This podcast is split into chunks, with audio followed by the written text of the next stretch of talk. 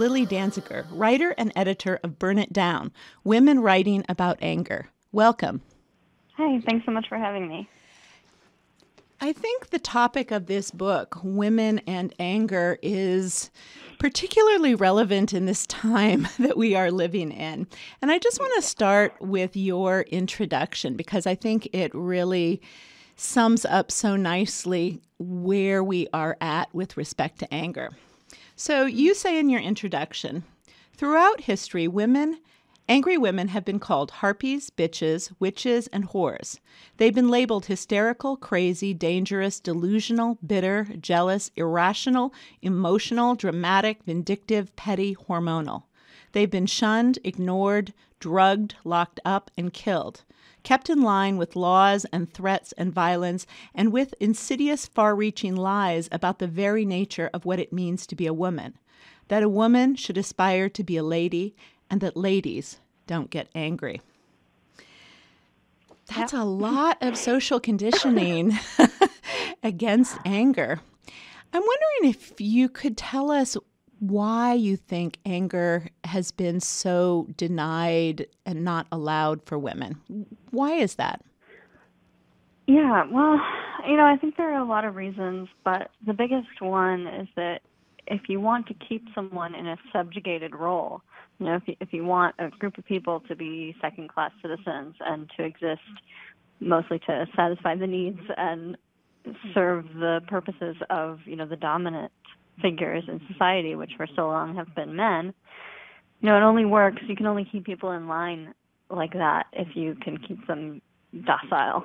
And women get angry when they're not willing to accept the lesser role that they're forced into. They get angry when they want to take up more space, when they don't want to take the bullshit anymore. Um, so an angry woman is a threat to the status quo. And, and I think for a long time, society's been built around repressing that anger so far that a lot of women don't even realize they're angry. That that's a high level of repression right there. Yeah. So, in your book, you talk about some of the different kinds of anger that women experience and are writing about. It's a collection of essays about anger. Could you talk a little bit about some of the different kinds of anger that uh, the writers express in, in Burn It Down? Yeah, um, I mean, there are a ton of different forms of anger. You know, we have different ways of experiencing it, and also you know, different parts of our lives, our lives that it comes from. So the writers in this book are coming from lots of different vantage points. You know, it was really important to me to make it a diverse and inclusive collection and to bring as many different perspectives in as possible. So a lot of the writers are talking about the way that anger intersects with their different identities, whether that's racial identity, religious background, sexuality, gender identity, uh, disability, chronic illness, you know, all of those things bring their own backstory, their own context, their own form of anger. Um, so that's one element of it. And then there's also just the different ways we experience anger from, you know, big outbursts and loud stomping rage, you know, which might be the first thing you think of. But there's also the quiet seething anger and the anger that comes out as tears and that you might experience as sadness and anger that manifests itself as guilt if you don't want to feel it as anger. And, you know, that was something that came up over and over again is that when the writers in this collection were not in touch with their anger or not wanting to face it or not letting themselves feel it, it found other ways to come out. You know, it came out as as different emotions. I've often heard people say that depression is often a mask for anger, and we have epidemic levels of depression at the moment, particularly within women, right? Yeah. Um, yeah, I mean, I I think that's definitely often true, and, and that was something that came up in a few of the different essays. Um, but also, you know, sadness is more socially acceptable in a woman than anger. You know, the sad girl is is a trope that society is comfortable with. She's the damsel in distress, you know, the the beautiful melancholy. Uh, it's not threatening the way that anger is. Is there any way that women are allowed to express anger in a socially acceptable way? Is there any I'm, I'm just wondering if if all anger is not allowed or only certain kinds of anger. Yeah, I mean, I guess there are certain situations where anger is expected from women, but even when it's expected, it's still often belittled or downplayed or you know pushed aside or thought of as you know a woman just getting worked up. You know, I guess we expect a woman to be angry if she's jealous over a man, right? Or if you know fighting with a boyfriend, but even still usually look at the woman as angry rather than looking at what might be making her angry. You know, we see we look at at the hysterical woman flipping out and yelling at somebody for no good reason rather than thinking, you know, maybe she does have a good reason. Um, I think, you know, we also are make, starting to make more space, at least, you know, to expect women to get angry on behalf of their children. Um, but again, you know, motherhood, as much as people want to talk about it being the most important job in the world and all of that, it still is so disrespected in a lot of ways as well, and and thought of just as like you know, oh, that's she's just being hormonal. She's just fighting for her kids, but you still won't really look at the structural injustices that are behind her anger. Mm-hmm. You know, when I think about it, I think that a lot of times women are allowed to get angry on other people's behalf, on the behalf mm-hmm. of the their children or the planet or mm-hmm. kind of some larger issue, but not when they talk about themselves and their own situations. Mm. Do you think mm-hmm. that's true? That I mean, that sounds true. you know, that makes sense to me. Yeah, we we see women as endless sources of compassion and you know defenders of other people people you know people who will fight for their children or their loved ones or you know even will be involved in activism and fight for a cause. Um, but yeah i do think that's easier for a lot of people to stomach than a woman actually getting angry on her own behalf and drawing boundaries for her own well-being and you know standing up for what she will or will not accept personally. That that still is just like incomprehensible to so many people because they're not used to expecting it they expect the compliant accommodating gentle role from women and don't know how to deal with it when we step outside of that mm-hmm. You talk a little bit about how women's anger can be a tool for social change. Could mm-hmm. you explain how that works?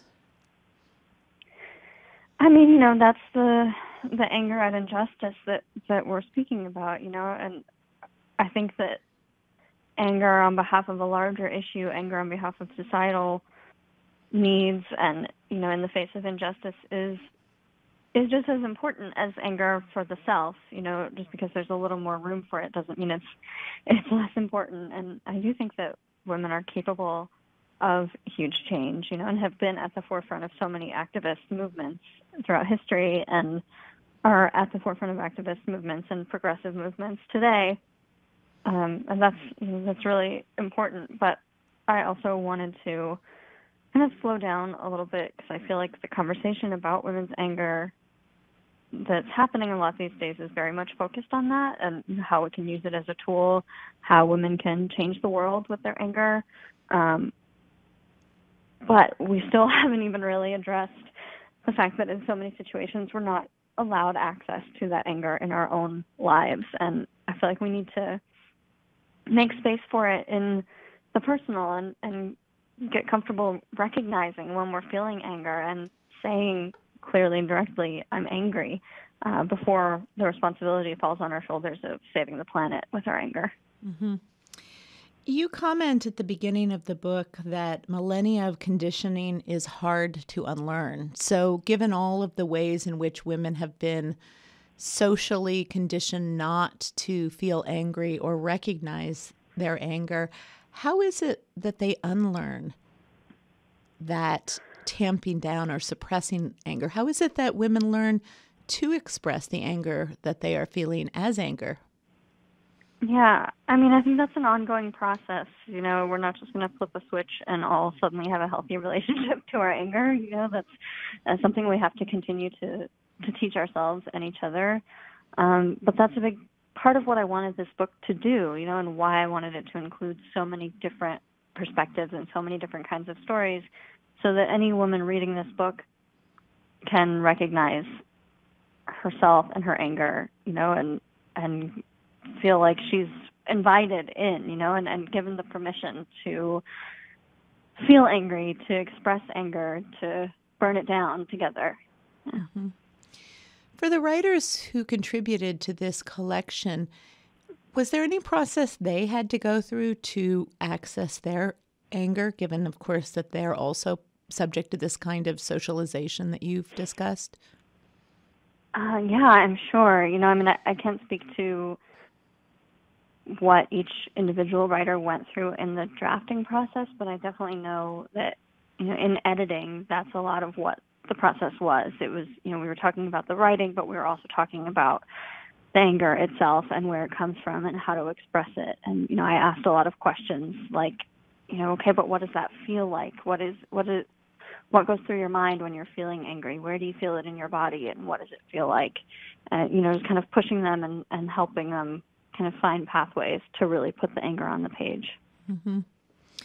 It's also interesting that, you know, the the idea that it's okay for women to express anger if it is for a cause, if it is mm-hmm. productive, mm-hmm. so to speak, is mm-hmm. allowed. But you talk about the idea that it doesn't have to be productive, that we should be allowed to express a full range of anger regardless of whether or not it can be made useful. Could you talk a little bit about that idea? Why, why should we be allowed to express a whole range of angers, not just productive anger. Yeah, well, you know, a whole range of emotion. Even, you know, I think that's what I said in the in the introduction. That if we're gonna if we're gonna have equal footing in society, and we're going to be seen as respected as full, complex individuals with interiority, that means accepting that we have a full range of emotions and not just the pretty ones. You know, women feel more than love. We also feel anger. We also feel disgust. We also feel outrage and sadness, and every, you know, we feel everything that human beings feel. And I don't think we'll ever be given a fair shake in the world if it's still unacceptable or taboo for us to speak up when our boundaries are being crossed. Mm-hmm. So then part of the oppression and also part of overcoming oppression is being able to claim the full range of emotions we actually feel uh, as opposed to those which are socially acceptable to others. I think so. Yes, you know, and you see that in the double bind. You know, it's it's even it women of color are put in even narrower constraints than white women, you know, the slightest bit of the you know the slightest display of any kind of negative emotion from a woman of color will send sensitive white people running for the hills you know saying she's being mean she's so angry or she's so harsh you know it, it it's just a way to discount what a person might actually be reacting to and what they might be angry about with good cause. You know, if you only react to, oh, she was mean to me, or oh, she's so angry, and you bring the focus onto that, that's a very convenient way to avoid talking about the thing that made her angry in the first place. Mm-hmm. You talk about the double bind. Could mm-hmm. you explain a little bit more what that is? Yeah, well, um, I mean, when people talk about forms of oppression, you know, it's sometimes easier to wrap your head around one at a time. You know, we talk about sexism, and we talk about racism, but the fact is that women of color, you know, they're not just dealing with sexism in one moment and racism in another moment separately. They're dealing with both at once, and those two directions that you know the oppression comes from, they they come together into something even bigger and uglier than the sum of their parts.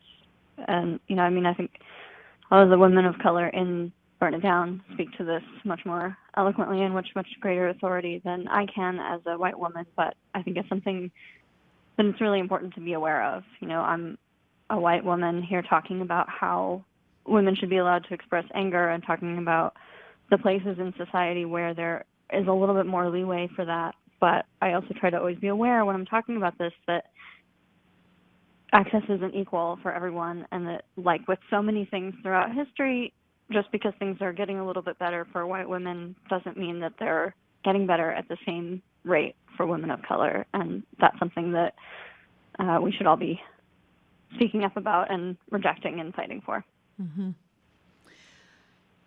You envision your book as a place where women are allowed to express the full range of their anger.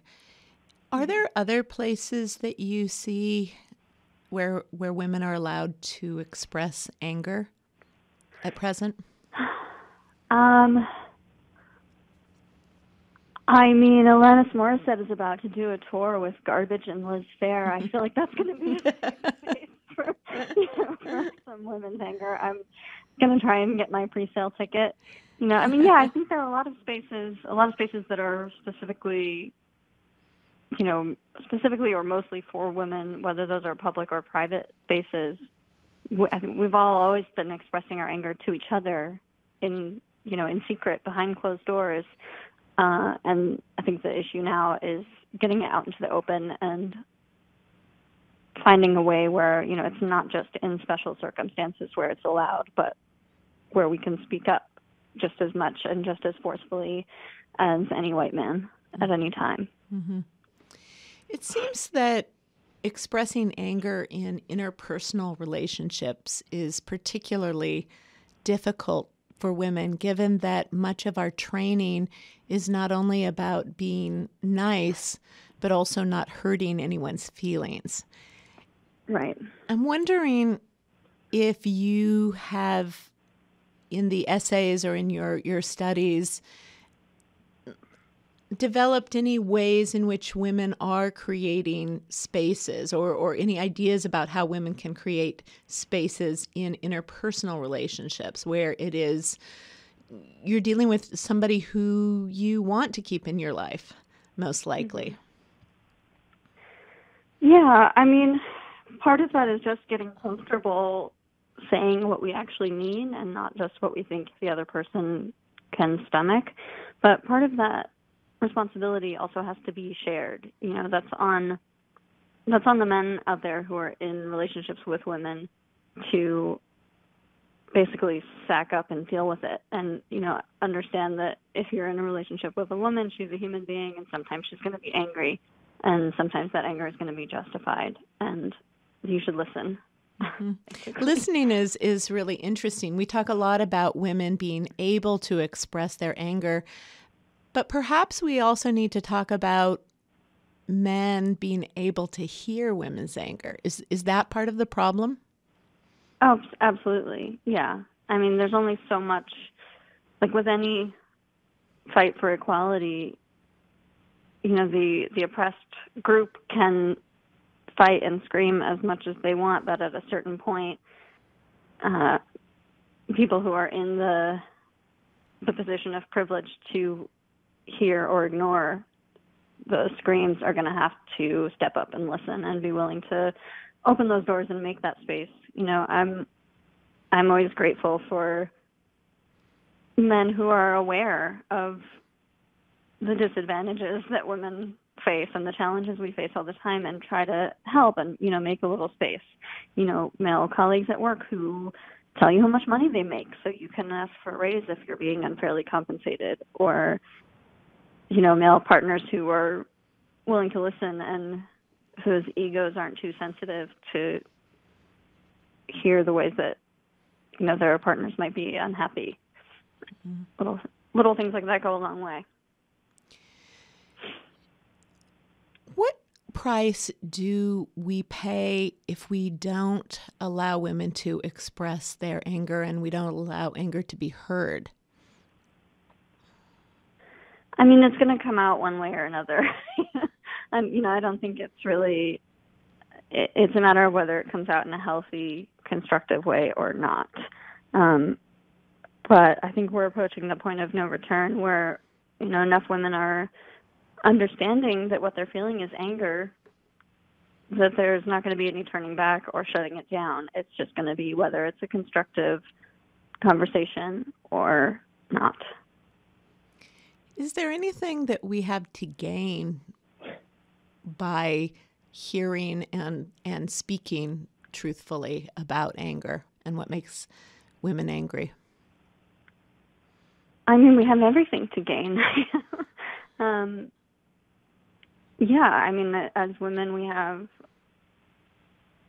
autonomy and clarity and fulfillment and peace to gain. And as a society, we have, you know, equity and growth and progress and you know the ability to right wrongs that are causing the anger to begin with uh, yeah and we have everything to gain mm-hmm. so i'm curious what motivated you to write this book about women's anger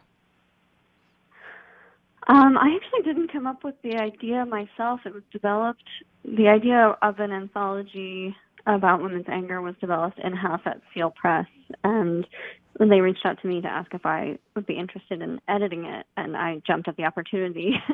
uh, it's you know it's a topic that I've thought a lot about and written a lot about and talked about with my friends, you know, ad nauseum.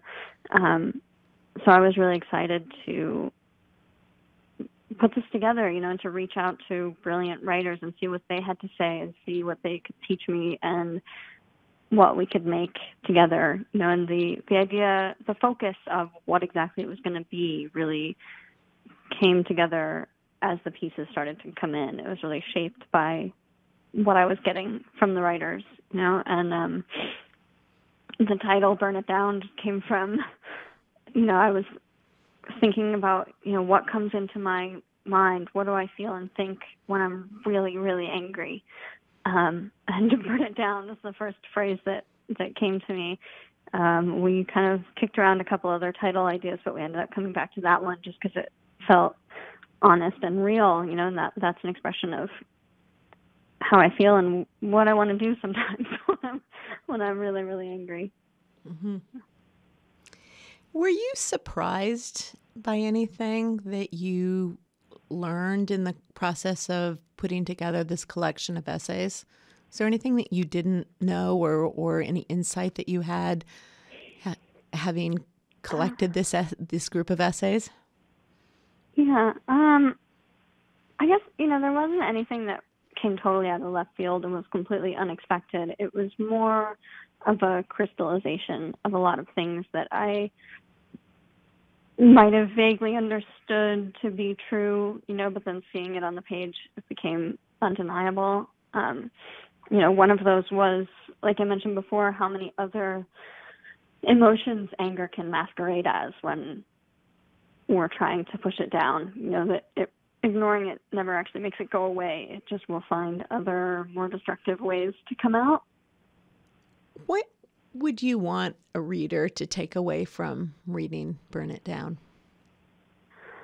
You know, my my biggest hope is that uh, you know, especially women who are reading Burn It Down will develop a deeper understanding of their own anger and will feel, you know, some permission granted, some access allowed to that anger and will feel like you know a little space has been made for them to feel it and express it and to know that they're not alone and know that there's nothing wrong with them being angry that they probably have plenty of very good reasons to be angry and that a lot of us out there are angry too.